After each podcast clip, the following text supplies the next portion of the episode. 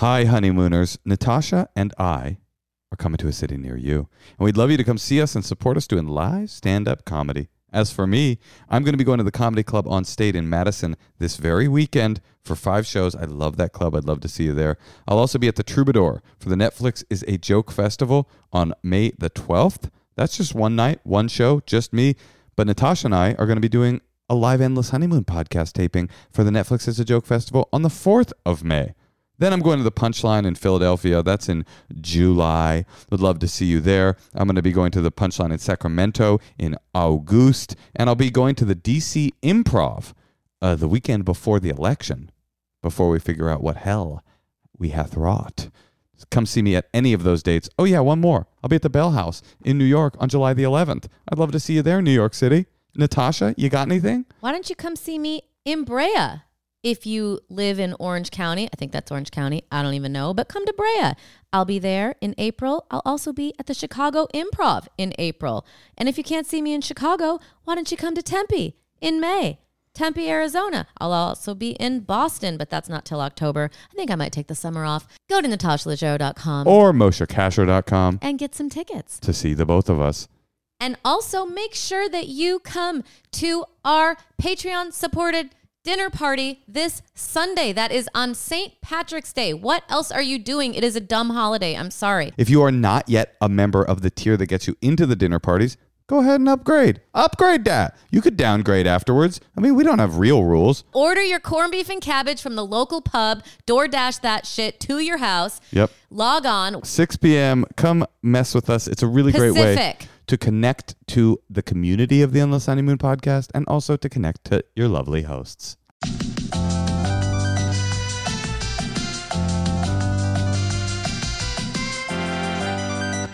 Welcome, Welcome to, to the, the Endless Honeymoon, Honeymoon podcast. podcast. Redwood edition. We're in the woods. We have escaped to the woods. I'm already over it. How long have we been here? A month. We've been here a month due to the strange scheduling of this podcast. You may have thought we were still at home, but no, we've been in the woods for a month. You don't like it? Well, I just found out that there's a mountain lion on the street, and so now, you know... That, that was a low point, I guess. When I'm on vacation, or at least trying to, quote, get away, I don't want to also be, like, protecting my child and three dogs from a monster. we We did find out from a neighbor that there is what she described as a a bold... mountain lion who just comes right up to your door. It ate her cat and her dog, and here's the most important thing, her pussy. No, this is the most important thing. Why I'm really scared is because the second night we were here, I heard this loud banging on the door. I woke up, I told Moshe, and he was like, oh, you're crazy. And then he heard it three times, and then my friend I heard it once. My friend who talked to the mountain lion lady, she said that's what they do. They do like a Like a, I can't do it. It's like a. Yeah, we know what a. With their stick. Hun, don't you don't have to. I know, but I'm just saying. Everybody knows what a knock is. It's like it's like a. With their stick, did you say? Or with sometimes they like with a stick they're gonna. No, but mountain lions don't have sticks that they bang on walls with. His cane? I don't know what he's walking around with. His cane? I'm kidding, but I mean. You think he has a top hat and a monocle? That now even that. I wouldn't like, but it does sound better. It sounds like some more sophisticated. But I think that that was what that was. It could be. Uh, I Moshe's not- like, oh, that could have been, uh, you know, you have no proof it was the mountain lion. Well, who was it? We're in the woods. It, if it was a person, it I guess I'm more scared. It could have been a stick. It could have been anything. It a was not- stick? Yeah, the wind. It was, okay. Well, that was a low point. Well, we. W- what about the high points? We are on my ancestral land. We're surrounded by redwoods in a thick, verdant, nearly a rainforest. We're also surrounded by children. Yeah, there's like five kids here. A lot of kids. Uh, a lot of questions from kids. Uh, One thing I've I'm... been doing some really good meditation whenever a nine-year-old starts talking to me. What's your meditation like? I just start repeating like a mantra, like Om, Om, or Ram. Like I just want it to end so that, and they don't care that they're not listening. They're just like talking at you a lot of times. Can I my, ask you a my question? Child included. Can I ask you a question? Yeah. Would you rather have a forty-five minute conversation with a nine-year-old or... get mauled by a mountain lion and drug up to a, a a hilltop lair? I would rather talk to the nine-year-old. But what is with them, like they don't know anything and they always want to talk about the little that they know. Yeah, that is a that is a good point.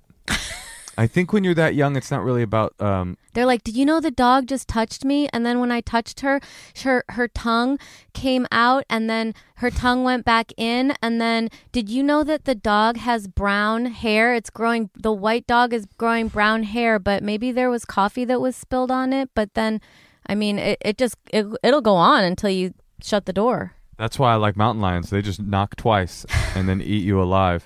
No, we're surrounded by kids, but it's really great for our kid. I'm so glad that we were able to pod with another family, come to the woods, live commune style. We don't have a dryer, so there's like a constant like wet laundry hanging all around us. I'll which tell you what, to the aesthetically peop- is a little challenging. To the people that think I'm I'm a cucked out soy boy, you should have seen me the last few weeks. Moshe is on a rampage, on a tear. I'd you're say. like I would say your energy right now around home improvements is psychotic. Uh huh. I would say your energy right now around our romantic relationship is toxic.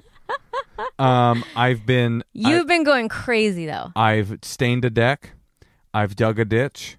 I've caulked a shower. Now he's using an X-Acto knife to, like, I'm put doing some carpet carpeting work. down, and then he's like, kids, move! And then all of a sudden there's, like, X-Acto knife, like, danger. I painted... I paint. I used Bondo to paint uh, some dings out in my R V. You helped make a shower. I helped make a... I, I caulked an indoor shower. I helped make an outdoor shower. You we helped make a, a compost. Uh, yep. And what have you done, by the way? What I've are been, some of the manual labor chores that you've done while we've been Well, up here? I've been giving a lot of aesthetic advice about where things should go. Mm-hmm. I think that's helpful. How yeah. big the shower should be. What else? Um. Well, I've been watching our daughter mm-hmm. and three other kids. What else? Um. I've been... I've been doing a lot of things. No, what are some of the chores, like the manual labor kind of things that you've helped with? I'm not doing manual labor on your property. No, Natasha has built herself like a uh, Cleopatra-like bed on f- uh, fuzzy moss that she's collected around the forest, and she has she'll have two of the guys or two of the kids lift her up on it, and she'll come and kind of observe the work, and she'll fan flies away with a fly with like a, a royal fly swatter that she made. I'm just saying, you know, oh, but here's there's some, been some very positive things, you know, apart from now that we're afraid to go outside.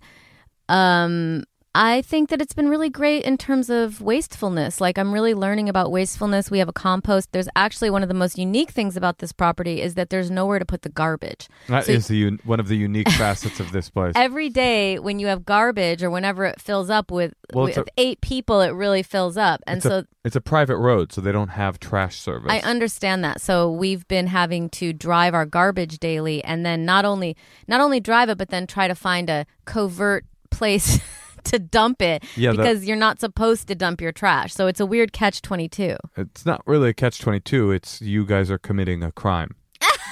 Well, you can also drive forty minutes to the dumpster. but The, the dump. To the dump, yes. But here's the thing. I, I've been finding it, and then there's a wood stove, and so like a lot of our, any paper that we have, we've been putting in the wood stove and burning, so that's keeping us warm, so that's cool. And then any food scraps that we have that aren't like, that are like fruits and vegetables, we put in the compost. The compost. Now, how do we get a compost thing going? I bought it. And then what, what, how did it get put into the ground? Well, you guys put it in, but I, I shelled out the money for it. It was like three hundred dollars. I contribute. So anyway, what are some of the other positives? Um, well, I wanted to keep talking about how cool or it wastefulness? is. Wastefulness, I'm sorry. How cool it is to just learn what, you know, I feel like in L A we're just so, it's so easy to have such a, it, such a wasteful life. Yeah. So I, much waste. Well, I've, I, And you don't even have to think about it. I, I've been feeling like in L A I felt like my trash con, uh, amount of of... disposable stuff was kind of non-negotiable. I was like, oh, this is just how much trash I make. Right. And being up here has definitely made me shift. Like, oh, I could actually generate like a third less trash with a little teeny bit of focus and effort. Uh, like the compost, like the like the, the what you're saying about bur- burning the um, burning the trash, or we, I, and then recyclables. We can we can definitely put those in town. So yeah, anything we, that we'd you never can heard of recycling until we got up here. No, to the but woods. I mean, it helps. It helps on the du- on the trash dump. Yeah, but I just think it's it's kind of fascinating, and I hope that when we go back, we can be so much more mindful about how much trash we're producing. You know, another thing that I'm going to take back with me when we get back to L A. Yeah. Uh, I made a friend out here, and I and I think that's going to be a friendship that I'm going to keep with me in the in the big city. Who? Oh, his name is Mordecai Mountain Lion, and he's coming home with us, honey. Oh my God! The mountain lion always knocks twice. I mean, the whole point of me coming here was so that my kid wouldn't watch T V, and now I'm so afraid of the mountain lion. I keep trying to lure her from outside to come inside and watch something. Oh, now you're trying to get her back on the screens? Yeah. Oh, I didn't realize that. Well, it's been a success then, because then we can get back to L A and you can guilt-free put her in front of the screen.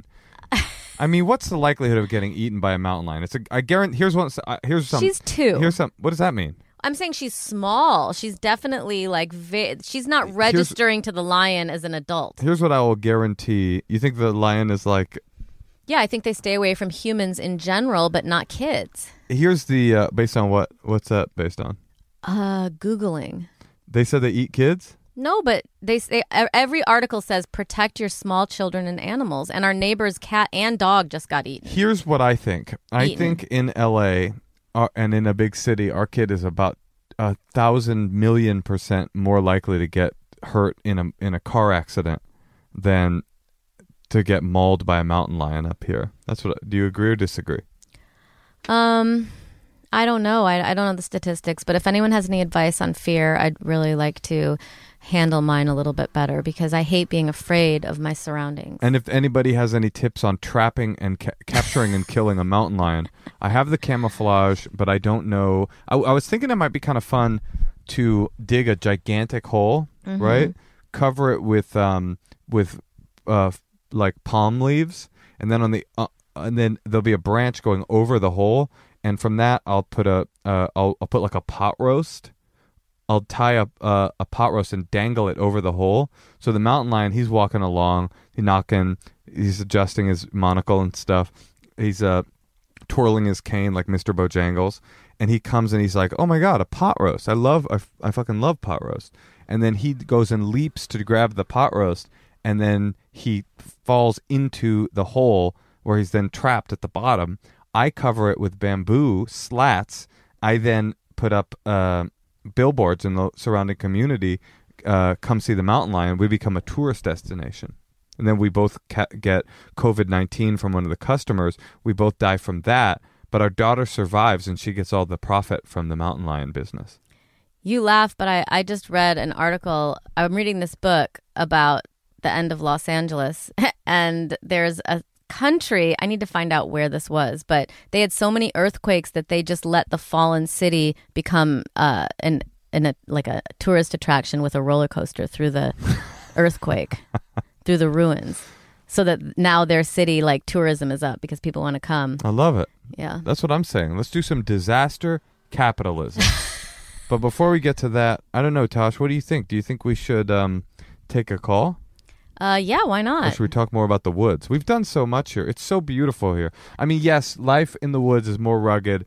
There are more challenges for sure. But also, uh, there's about two hundred cases of covid nineteen in the entire county. And, and, and the county is, you know, about a thousand square miles or something. There's about, I think there's four cases in the town that we're in. And we're living the life. We there's go to the there's beach. Definitely more mountain lions than COVID cases. That's right. We go to the beach for sunset. We walk, and the beaches are like private beaches because we're so far north.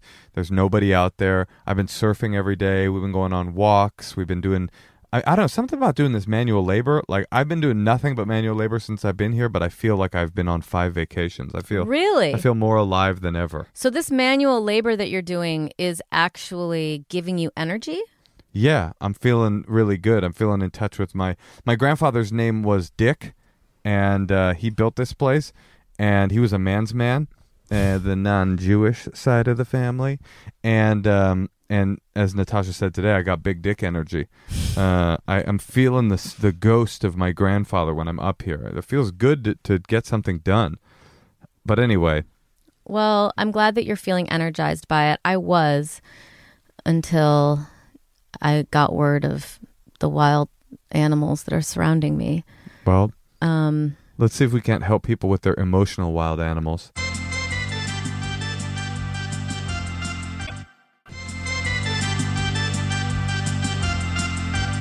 From the woods, we're going to call Simone in Portland, Oregon. Hi, Simone. Hi, Moshe. Hi, Natasha. For the first time, we are looking on video at one of our callers, and I got to say, I didn't know that our callers were so beautiful. It does add an extra element of like, shit, now I have to say all this stuff and people can see me. I feel the oh, same pressure. Oh, that's a good point. You know what? I feel the same pressure. Maybe we'll never do it again. Or maybe we could. You could also turn your video off right now and we could pretend that you weren't on video. It's really up to you. Let's try it. And okay, if she... let's try it, let's Simone. Try it. Simone, what's let's happening? How are you? How can we help? Okay. I need your advice because I'm single for about a year now, and basically the way that I'm dating, I can't tell whether I'm like a douchebag and super emotionally unavailable or if I'm a love addict. To be honest, I listened to, I called, I wanted to call in because I was like, I'm a douchebag. I feel like classic fuckboy. But then I listened to Whitney Cummings' podcast and I convinced myself that I'm a love addict. So maybe you can undo her damage. Wait, okay. I have a few questions. First of all, I know everything I need to know about you. I know what kind of music you listened to in high school. I know that you probably got into some trouble, but you, you back back you used to listen to a lot of West Coast gangster rap, but you kind of got through that phase a little bit and you like smoking blunts, but now you're growing up a little bit. I could just, this is the, the change when I can see people on video. I know your background, but um, look, what is the difference between, I'm curious, I'm sure you are too, Natasha, what's the difference between a fuckboy and a love addict? How does a fuckboy act and how does a love addict act? I have no idea. Um, I, well, I guess a love addict would be addicted to like the affection and the intimacy, and maybe a fuckboy would like never let that happen, which I feel like I'm kind of both. So here's just to paint a picture. Going into like these dates, this is the pattern that happens. I'll, I'll, text, it'll start out with texting, and I'll let them know up front I'm not really trying to be somebody's girlfriend. I still feel like happy being single. I want my singledom. And oh then yeah, those guys, we- the guys must be super bummed to get a text like that from a hot girl. They're like, oh no, you don't want commitment? I'm oh, I'm out of here. That's like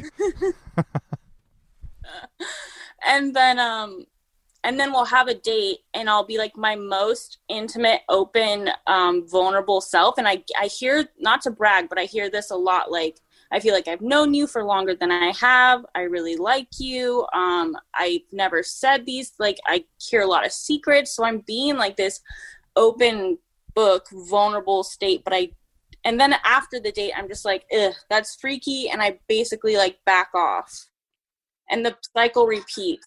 It sounds like maybe you haven't m- thought about what you really want if you do want a partner. It sounds like you want to be single. And maybe you haven't met someone who's really like kind of you've really been taken with. Yeah, that's true. Well, I'm curious. Wait, what's the part where you go, ich? Ich what? Ich, he liked me so much? yeah. Yeah, honestly. So wait, just so I'm clear, your pattern is that you text a dude. You're like, I'm not really trying to get into anything emotionally serious. And then time after time after time, they go on one date with you. They're like, oh, my God, you're so special. I feel like I've known you my whole life. I just I want to be with you. And you're like, ugh, get me away. This is the pattern you're living in. It's yeah, yeah. Is it possible you're neither a fuckboy nor a love addict, but you're God's gift to men? Is that is that possible? No, that's not possible at all. Where are you meeting these dudes? Um, so I started out on Hinge, and uh, then I realized that that seemed like for people who really wanted a relationship, so I moved to Tinder. Um, but it's kind of more of the same thing. You kind of just meet, you meet the same people, just in a different platform. And, and how often are you, uh, you, uh, you know... doing the old, the old pop-a-roo. Having sex. Yeah, that. Yeah. How often do you do that with them, with these guys? um, as often as I want, which I have a pretty good track record at this point. No, I mean, I know every man you've ever met falls in love with you. Obviously, you could get, convince, seduce them if you wanted to. No, I'm just. I guess what I'm asking is like, I'm, I'm, I'm a little confused. Are you at all, like, I can't quite figure out what you want. Like, you're saying you, you, you don't want commitment, you go out, but after one date you're like, ugh, but then how, how does that make you a fuckboy if you're not fucking these boys, right? I mean, you gotta, are you... Oh, no, I am, I am having sex with them. So you, oh, okay, so you go, you fuck them, and then you say, ugh. It's not that I say, ugh, because I haven't ghosted and I'm not a dick to anybody, but I just, like, as soon as I hear that they like me, I freak out. Oh, okay. um, I start sort of backpedaling. Uh, I uh, Simone, I, I have a question. What do you want yeah. from a relationship? I want, like, my feelings for someone to slap me in the face where I don't have to think about whether or not I like them. Right. I just know. You're too mm. busy getting slapped in the face with that dioc. But not slapped in the heart, right? I mean... You want to get slapped in the heart. Yeah, not slapped yeah, in the I heart. Get, I want to get heart slapped. I mean... Simone, I got to tell you, uh, your your problem sounds familiar because you're sounding a, a lot like me right now. This really? is sounding like exactly my dating life until me and Natasha got serious. Like the whole Did you thing. You get hard slapped? I mean, what? Honestly, if I'm being if I'm being totally honest, Natasha did, and I just was down because she I wanted a dual income. Um, but no, I think. I think actually, I don't know if you have any thoughts, Tosh, but I, I, I think I know what's up here. Okay. Well, I, I was exactly, I, I, this was exactly my pattern. I would tell people I'm not really trying to get into anything serious.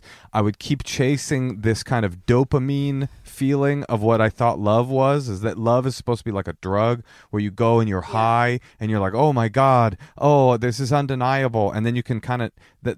You, you never have to like look below that, and then the moment that that little like uh, endorphin feeling of what I thought love was supposed to feel like would like wane a little bit, I'd be like, "Yikes! I got to get the fuck out of here because I, that is going away." And when that and like, no, did I get heart slapped by Natasha? I mean, obviously, but also I did like tons of work around f- figuring out what l- love actually was. Like, I always thought it was like a feeling.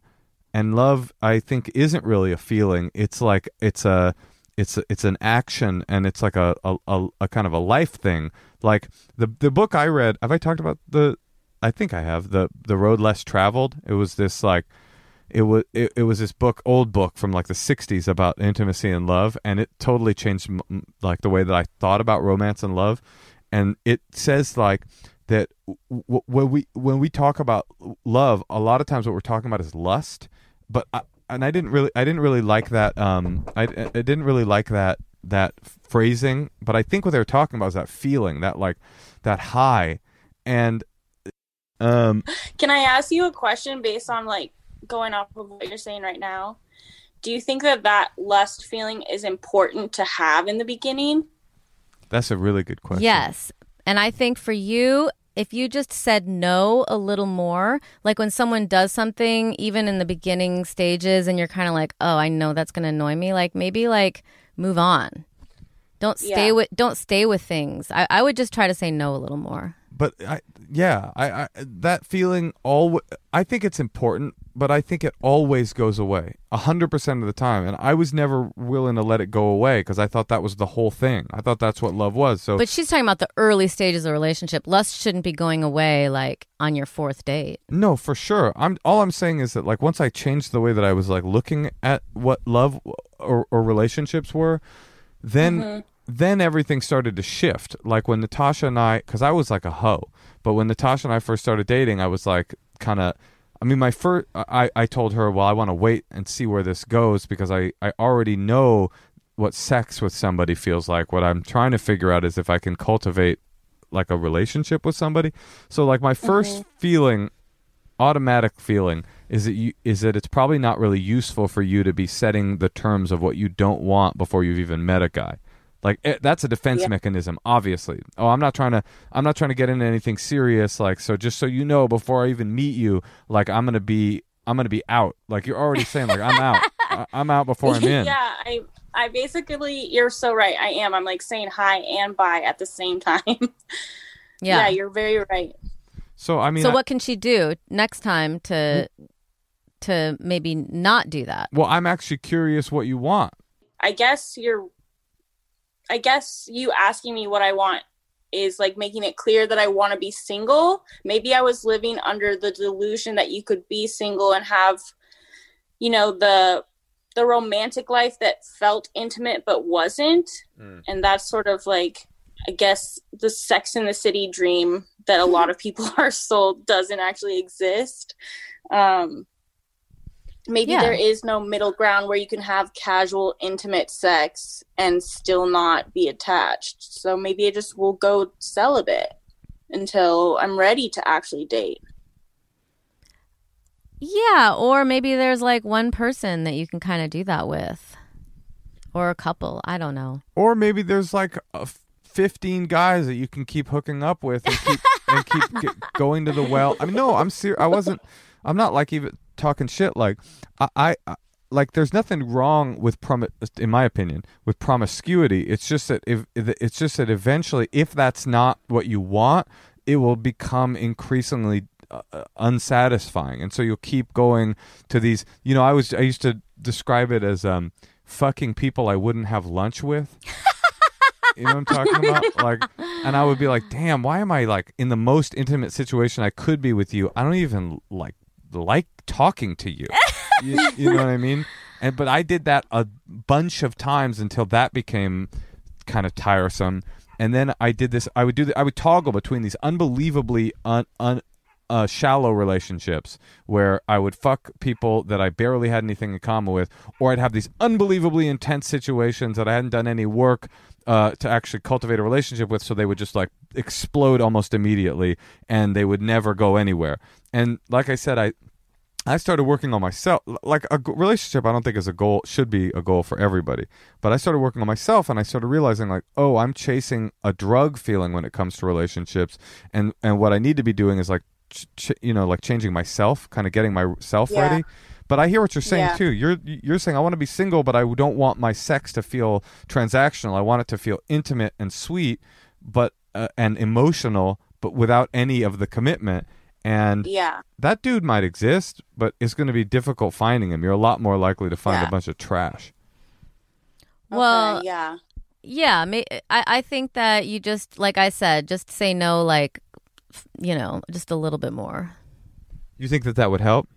Yeah, because I think it creates space for yourself, and then you get closer to what you want. If you're always like distracting yourself with people that you're not that interested in, it leaves very little time for, it depends on what kind of person you are, but I need a lot of like self-reflection and time alone. Yeah, I I can relate to that.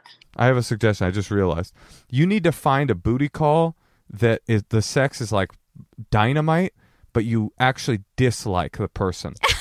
Not that they're dis- not that they're disrespectful, but you're like, I do not like talking to you, and you guys have a relationship where that's really clear, like this is never going anywhere, so you can get all your dick needs met and you can work on getting your heart ready for uh, for when it gets slapped or not. You can kind of be like, okay, well, when I need sex, I go I go I go fuck that dude, and then in the meantime, I'm doing workshops, I'm reading books, I'm getting I'm getting my heart ready to get slapped. And then one day that person, You're going to get Oh yeah, go ahead. What? I was going to say she's going to get heart slapped. Let's yeah, I want you. Well, I mean, I don't know. I was I'm, I'm tempted to say I hope you find you get heart slapped, but it's like some people just need to chill and not be in a relationship and just like get to know themselves. And it doesn't mean you have to say you're a love addict or any or put any sort of negative uh, you know, negative term on yourself. I love that. Like, yeah, Whitney. uh, okay, well, good luck, Simone. I want to say, though, before you go, I love that, Natasha, what you just said. Like, I do think a, a pattern I hear in callers that call in is everybody's trying to pathologize themselves. Am I a slut yeah. or am I a love addict? Am I, a, a, you, you know, a, am I a, am I emotionally unavailable? Am I? It's like, just like you're just a person, and we're all figuring out what is a very difficult in bit of calculus. A very fucked up world right now. Yeah, so no uh, so yeah, be easy yeah. on yourself, and yeah. uh, good luck. Good luck. I hope you get Thank that you guys heart so slap. Much. Okay, bye. Bye. I related to Simone. I really got that. Like, I don't know. For me, it was like a lot of my dating. I, I know I was talking a lot, but it was because I mean I always talk a lot, but it was because I really was like relating to what she was saying. It's like it was. Dating for me, I felt like I was so not in control of the way that I thought about love and romance. Like, I just really felt like I was the victim of my own thinking. You know what I mean? Mm-hmm. And like reading that book, like I remember one other thing that it said in there that I thought was really intense was like love. So it, it, it, it says that love is th- that that's not what love is. Love is th- that's what lust is, is that feeling of endorphins that always goes away. And what you're left with at the end after that dissipates is whether or not you're in love with that person, because love isn't that feeling. Love is the set of actions that you do to, as it described, like putting another person's spiritual well-being ahead of yours, like really caring about that person. And, and, and then it said, and this really kind of blew my mind because I was such an emotional coward for such a long time. The minute something intense would happen, I would press the eject button. And the minute I, uh, my, my fear was at risk, I would be out. It said love always takes courage and always takes sacrifice. And I had this realization reading, reading that line, like I'd never done anything courageous or emotionally courageous in my dating life, in my life. The second something got intense, I would bounce. And so that's what I, that's was the kind of information that I brought to when we started dating. And, and it was years before that, that I started working on it, was like when I get scared in the early stages, I don't know if I ever told you this, in the early stages of our dating life, I would, Uh, my my head would tell me like, this is getting, like something's changing, you gotta go, you get out of this. And then the thing, the tool that I had gained was knowing that that was a, as my old A A sponsor used to say, that was a movie playing in my head and I could choose not to watch it, right? I would hear that voice tell me like, eject, eject, run. And I would go, oh, that's, fo- that's like, that's my fear rat brain talking to me. I don't have to pay any attention to that. And then that would pass, and then it would come again, and I would ignore it again, and then it would pass, and then eventually it went away, and then here I am. Well, welcome. Thank you. Uh, can we listen to some secrets? Yeah. Hi, Moshe and Natasha. Um, I have a secret, and more than anything, I think it would be healthy to kind of get it off my chest. Um, my in-laws are just they're fine people, but I can't stand them. Oh, it feels good to say that. They're so annoying. They're so fake nice, and you can't joke around with them. But literally, I tried to make a joke to my father-in-law, and he just gave me the coldest look. And it's so unnatural to just hang out with them. I don't know what to do about it. I don't think there's anything to do about it. But Um, I just hope my kid gets his sense of humor from my side of the family, because Jesus Christ, these people. Anyway, thank you. Um, have a great day. You don't feel that way, do you? You love your in-laws, right? Yeah. Well, I mean, you that's do, a right? that's a yes, that's a very funny one though, that they have no sense of humor. Like, I want to hear an example. I know, because like. That that would be it, so, uh, yeah, I could feel it in her voice that like they seem really rough. And also I would suggest have some boundaries about how often you get to hang out with oh, them. Oh, I'm with you. However much you're going over there, cut it in half. Yeah, like I think that's totally fine. You know, I, I think that I think you can say to your spouse, which I've said to Moshe, like you can hang out with your family as much as you want. But for me, it's good like once a week. And I Wait. told him that. And I told my mom that. She was very upset. She was really upset. Once a week, I think, is pretty generous. Yeah, that's a lot. No, you. How can, often do you hang out with my mom? You can, well, she lives in Illinois. You've probably hung out with her like ten times your whole life. Well, I hang out with your family once a week. Anyway, I'm, I'm with you. Like, but I was picturing it, though. It's like the first time a Jew has dinner at a Protestant's house. You're like, oh, whoa. People are like this? Okay. Okay. Oh, I would love the casserole. And you're like, this is so, okay, oh, the fruit comes in a dish? Oh, why is nobody screaming? You know, like. What do they talk about at the table, do you think? What, these these in-laws? Yeah, like. Oh, I could just picture it. There's like a there's a certain kind of person that's like so stiff, it creates like a thick air, you know? And like there's no looseness or or, or fun to the to the culture of the family. Oh, that's a that's a rough one. Oh, that's a rough one. But I do I totally agree with you. Grin and bear it.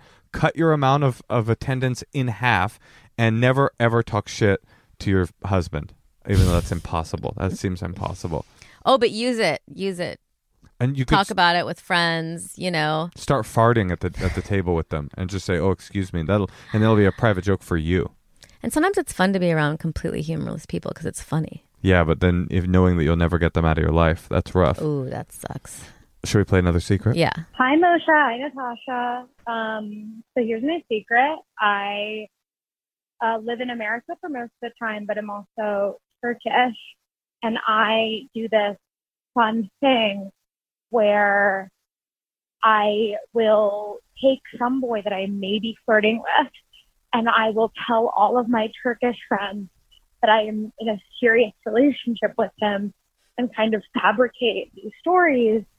And so all of my Turkish friends think that I have had multiple relationships with men that maybe barely know my name, and then also vice versa. Okay, that seems very exhausting. And unnecessary. Why? And like slightly pathological? Y- yeah, what what's the what is the gain from that? Your Turkish friends being like, "Oh, oh, she, mm, she's such a American wild woman." I, I don't quite get it. And also, and if there was a gain, it's kind of bad. But also, why not? I, the funny part is that you need. I do relate to this though. Like when you lie, it's it's harder to lie whole cloth than it is to lie with a strand of truth. Like you don't need to be telling these Turkish people about a real date you went on, and that it's you could just be like, yeah, I went on a date with a a, a model from Amsterdam. I mean, you could just make these people up, but instead she's like taking these mediocre guys that she meets in the United States and telling her Turkish friends like, oh, oh, this was great. And then on the other hand, she comes back and she's like, I met I met a Turkish delight. I met just a just a, a lovely uh, Ottoman, and just laid him laid him down over a fez. And just made sweet, sweet Turkish love. What's the point? I don't know. You know what they call that, though? Hmm. They call it talking turkey. Let's play another secret. Okay, so in middle school, in eighth grade, I had a crush on this guy, and I created a completely fake online identity, fake Facebook, fake email. I like posed as a guy from a middle school far away, and like came up with this whole narrative of how I knew people at his high middle school, and befriended all these people to like build the background. And then I befriended him, and we had like an extensive emotional relationship as bros. And finally, after all of this, I asked him if he liked me.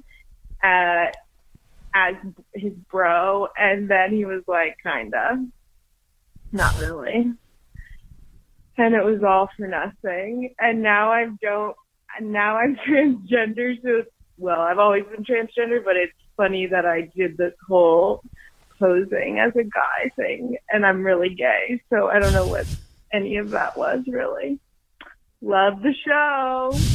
Wait, hold on. I want to get to the... Yeah, I you, love her. I, I like him. Her, we we don't know what that person's pronouns were. Well, they were cool. Yeah. Wait. Okay. Hold on. I'm trying to figure out the math of it. Uh, so they were not out as trans. So, so living as a female, but posed as a male to befriend a male. That then they created a friendship, a bro friendship with, and then asked that person if they liked this her, her their real persona, which was a female, and then the guy's like, nah, not really, but maybe that guy was gay, because now I think what they're saying is like they came out as trans, so now they're a guy, and so that I gotta say I think that that was a homosexual love affair. I'm pretty sure. Well, I think the secret part of it was that they created a fake lure kind of thing. And I just, when when they were talking, I realized I did that once. Did you really? Like a long time ago. I remember I thought, I, like when I just started, we'd started using computers. I was dating this guy and Facebook had just come out. And I was like, I wonder if I could catch him with this, if he'll ask this girl to be his friend. Oh, so but you were a, you stayed a girl. Well, it wasn't me. It was like a fake. It was like before Catfish. Was it like? But it was a girl in the profile. Yes. And did they? I don't remember. I was trying to like, f- like I had said that she was all into musical theater because I thought that would like capture, like that captures attention. The real, and I knew he liked redheads. How weird was the early days of the internet when strangers were talking to each other, like for no, uh, just that was the bulk of the internet was just like saying hi to a stranger. Strangers are still talking to each other. Yeah, I guess. But on dating apps, at least there's an overt like I'm interested in dating. This was like I'm just a man and you're a, a person. And do you like Denny's? And then you'd like try to meet up, and I would try to like meet random. It wasn't even overtly romantic. It'd be like, could we, you want to meet up? I guess I just told a secret on this podcast. You had a secret. So did the person clicked yes on the friend request? I think they did, but then, and I don't even know what my end goal was. It all is so stupid and immature. How old were you? I don't know, probably thirty. You were thirty? No, no way. twenty-eight? You were twenty-six, like a maybe? Full adult for sure. Really? I'm talking, for, I would, my stuff was like fourteen when I was talking about the let's meet up. I don't know. Wait, you were thirty? No, I was trying to catch the boy, the the guy I had. Yeah, no, I didn't ask you about that. I already got that narrative pretty clear. Maybe I was twenty-five. I don't know. And you made a fake profile thinking that somehow if that person connected to that guy, that he was cheating. I was trying to prove in my head because I thought he was cheating on me. Oh, you were with him? Yeah. Oh, I misunderstood that. Yeah. I see. And what happened? I don't remember. It was like, it was a dumb idea. Or maybe he never even clicked on it and it just died. I think that's probably what happened. So you were trying to prove that your man was stepping out on you by creating a redheaded musical theater nerd that he would not be able to resist? Like, the Phantom of the Opera is here. He's like, ooh, say it again. Did I ever tell you about the time? I don't know if I ever talked on this podcast about the time we went to see the Phantom of the Opera and there was this like, theater musical theater dork sitting next to me, literally like hush, like whisper singing the entire musical in my in my ear. She's like, "The Phantom of the Opera is ah, inside what my did you mind." Do? It was so annoying. Like, just fucking. It was so. Who would ever want that? Do you say you say something? I know you. You said something. I bet. I don't know if I said. Something. Oh, you know, she, here's a classic for the theater. It works really well, and everyone does it. Shh. What is sh- you say? You just sh- oh, it's not rude. It's not like, could you please stop singing? Okay, so you say you put your finger. To, you're telling me I'm you, saying I know it's the basic. When someone's making noise, you put your finger up to your lip and you make a, a an S H sound. No, no. Here's why though. I'm saying don't don't don't talk to people. Then you get into fights and you ruin everybody's. You know what I mean? Like people are too aggressive. Right. Just kindly shush them. No, I mean honestly, uh, people are aggressive. In fact, at that very show, there was a man. I saw a man at that very show that um, dropped a chandelier on a whole party. Inside my mind. Should we do another call? Uh, yeah, I want to I want to see someone else. Let's see another person.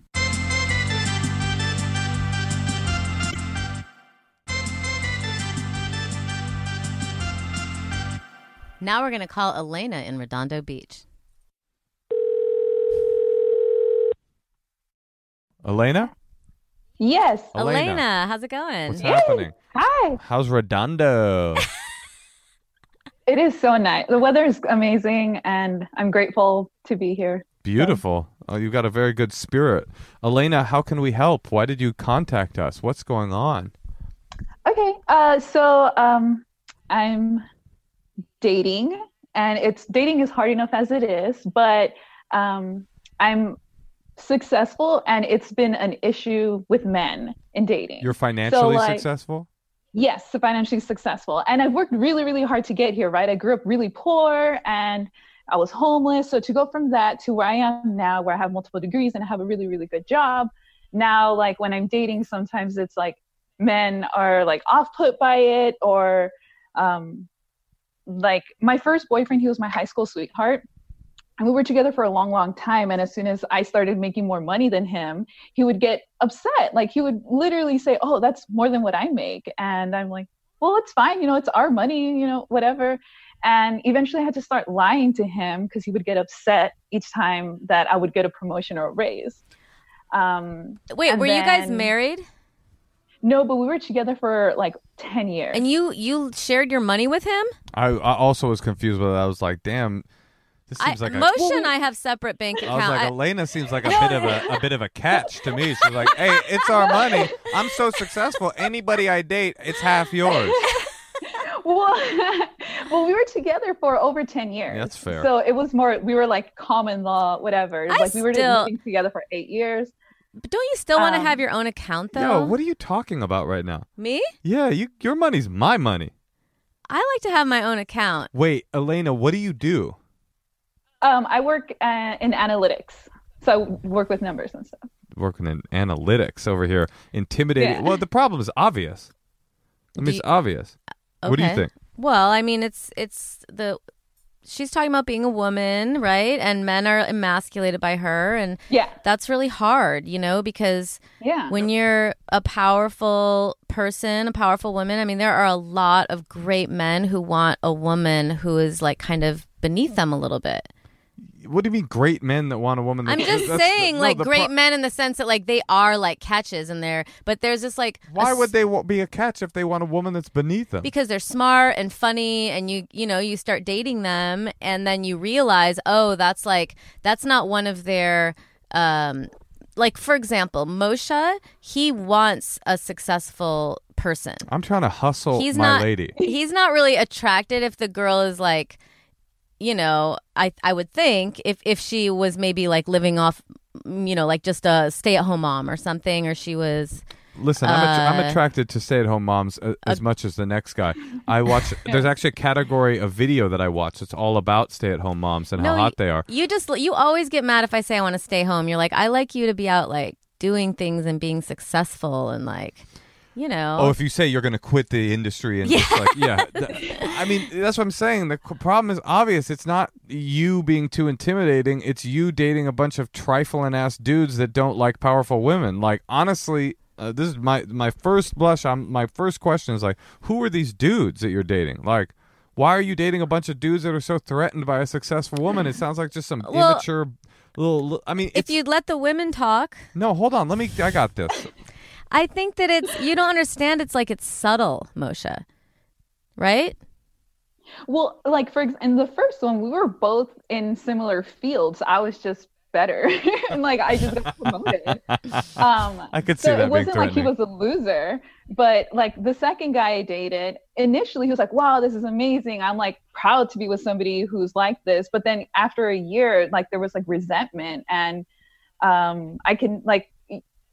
he made like less than half what I did and he wanted to get a new job making more than what I made. And, and I'm like, why would you choose that? No. And then, but yeah. And so now, but what's worse now is with COVID, a lot of people have been furloughed. So then there's somebody who I sort of like, I'm into him, but he doesn't even have a job because he's furloughed, but he had a good job.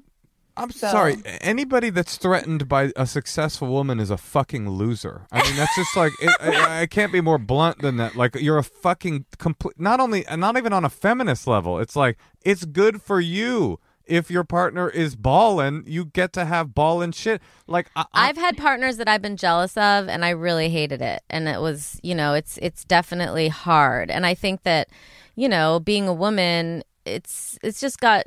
different challenges. You know, you want to be open with the man about everything, but resentment can creep in.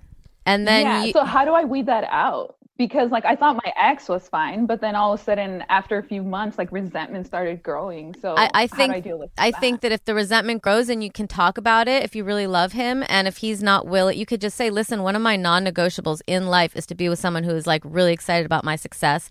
And also, I don't know if this is true for you, but also makes their own money. You don't have to say that, but it, it's important to me to be with someone who makes their own money.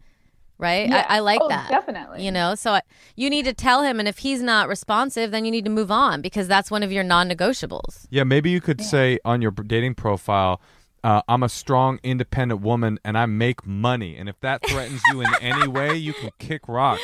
And don't if say you that don't, on If the you profile. can't handle me at my worst, you don't deserve me at my best or something like that. I honestly, I just like, I. it's a, it is, I, I, It is a lo- the lowest instinct on earth to say my partner's success has any reflection on my success. It's a low and pathetic instinct. And like no one's mm-hmm. ever having this conversation in the other direction where there's like mm-hmm. a man out there like, I don't know, there's a this woman and I'm dating her, I like her, but she makes a little less than me and she can't stand it. It's like no one is having that conversation. It's exclusively yeah. a bunch of fucking insecure. I I, I swear, I, this isn't even like a feminist point. This is just like a grow up point. It's a, the mm-hmm. most insecure loser is like, you're making, you got a raise? Uh, that bothers me. It's just like, well, that's crazy. It's like, you read a book? I didn't read a book. And also, a lot of this has to do with people's personalities and attitudes towards themselves and money. So it, you could have a, you could be dating someone who's really rich, but is still like, or makes tons of money, and but is still doesn't have a, who's more successful than you, but still is threatened, is, by, is your threatened by your success. Totally. So it's like, it doesn't matter what their income level is either. It's it's all an outlook in life. And that's like what you really want in a partner is someone who like shares your outlook. And cheers and, for you when you succeed. Yeah. And so like those are the important things when it comes down to everything else. So but here's my question though. My Elena, so far, this is great. You've got a great rags to riches story. You're a success yeah. with, mul- with multiple degrees, and you, you're an analytic analytics wizard. The only thing mm-hmm. I'm seeing that you're fucking up in is how come you keep mm-hmm. finding these dudes that are threatened by your success? I, it's, there's got to be something up with the people you're picking. There's no way you have a mo- a chain. Not every man is that insecure that, that five men in a row are like, I can't help you making more money. Is it, what's who are these dudes? Well, I didn't date as an adult. I never dated until I dated as an adult a few years ago. So I just was, for lack of a better word, like hoeing it up. Just like if I thought we clicked a little bit, I'd go on a date with them. And so I dated enough men where that was a problem. Like I saw a consistent trend where it was like the security for that place or an Uber driver. Cause I'm over here like, what if they're the one? And I'm just like blowing them off because they just happen to not have a good job. Elena, you, so, you're very smart with analytics and stuff, but I'm not sure yeah. you know what a hoe is. She's like, I was hoeing it up. I'd be like, any man I met, I'd be like, I think you're the one. I love you. No, like, that's a cla- classic be. hoe move. No, she e- would go on a date e- with every them. Every hoe would be like, I love this man. No, she gave them no. her valuable money-making time. Yeah, I was, yeah. I mean, I was just dating a lot. Yeah, I think that's the thing, is the thing you have power over is not Uh, sexist men that are insecure by women's success, but it's in honing your picker. If you're that smart yeah. and you've got all these degrees, you should sharpen your picker because you're smart enough for that too. I have a way that you can sharpen it is just being very direct with people. I think that's like w- one thing I like about seeing more women in the forefront, like just seeing women speaking to men in, you know, a sort of dominating way.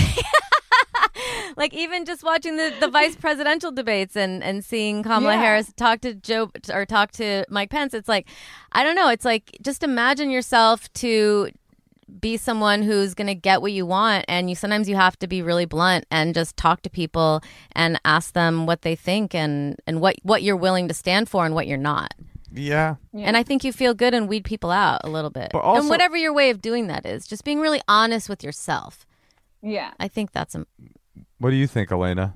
Are we nailing it? Just, Are we getting close? Yeah. No, I, I feel like everything what you're saying is totally resonating and it totally makes sense. Um, I just didn't want to make it... I think I was going in a certain direction where I felt like I was being like elitist, where I was like, no, well, you have to like be at this level or make this much, because I just didn't want to deal with the male ego, like that fragile male ego. But that's what I'm saying. I'm saying the problem is not that you're not dating rich enough men. The problem is that you're dating men who are not rich enough emotionally to celebrate your right. successes. Like they could be bro- broke as hell and be like, this yeah. is great. I got this powerful, successful uh, girlfriend and I'm working on my passion even though it doesn't make me any money. I mean, honestly, to me, it sounds like you're dating a bunch of trifling ass dudes. And it's like pr- maybe... Maybe, here's a theory, because I grew up super impoverished too, you know. Yeah. I grew up poor as fuck. And the the, the transformation uh, as you become working towards success, it like it isn't always uh, like you've worked a lot on education, but maybe you're still dating dudes that are not financially beneath you, but just emotionally beneath you. Like yeah. maybe th- that is maybe something that you haven't fully, you haven't gotten your, your master's degree in emotional maturity yet. Like maybe you need to hone right. that weapon and like make your emotional, uh, uh, you know, the, the people you're picking raise up to the level of of the of the jobs that you're picking. And I don't mean that like an elitist, like you got to go find rich guys. I mean like you know, finding people that are are your equals in every way, not just financially but like emotionally too. Yeah. Yeah. All right, Elena, well, good luck. Thank you. I really appreciate it. Well, I mean, anybody would be lucky to have you. In fact, if you could leave your phone number just in case this doesn't work out. I'm not threatened by a successful woman. All right. Bye, Elena. Obviously. Bye. All right. Bye. Thank you. I, I, I really do think that that is just the lowest. One of the best things about our relationship is that we're both successful. And like, I don't know. I used to hate dating people where I'd be like, I guess I'll be paying for everything from now on. All of it. All of your food. I got to feed. I have to feed you. Well, but that's not exactly fair, because what if a woman is like spending all of her energy with kids? Well, that was not usually what was happening in the beginning of my dating with them. No, I know. But I'm saying if you're in a partnership and... Well, that's totally different, though. You can... If you're with... I'm not saying the person has to be financially successful. I'm just saying, like, when you first start dating someone, they should have goals, and for me anyway, they should have goals and dreams and be working towards something. Now, if at some point in the future you both go like, okay... now we're going to renegotiate because we want to have a family and our things are different, that's fine. But it's just like that instinct is just like stomach churning to me, that your your your girlfriend gets a raise and you're like... Well, but no, here's but here's the thing. Sometimes it happens because the man gets afraid that he's intimidated by your success because he's afraid you'll leave them. That's pathetic. I sad. know, but I'm just saying it's like it's not just because it's not so black and white. There's so many different... reasons why that kind of those those that resentment can creep in. How come it doesn't work the other way with a woman? I'm just saying, I'm not saying no woman's ever been resentful at their man. I, I remember when I first moved to Hollywood, the guy I was dating had an agent, and I was obs- I was like so jealous that he had an agent. And was that a, you'd think probably a pretty healthy instinct? No, but I'm just saying, like it happened to me, and like it was it was a bad relationship. You know what I mean? It's, maybe and, I just don't relate to it, because when I was like a touring comedian, I always used to think like, you know, what would be perfect to date is like a really busy doctor who can like pay all the bills and not mind that I'm on the road all the time. But like, I love that you're successful. There's nothing about your success that's threatening to me, and it's not because I'm an enlightened man. It's because I'm not a fucking child. Well, Moshe, you know what? That's why I love you. Whoa, you love me? Well, damn, I love you too.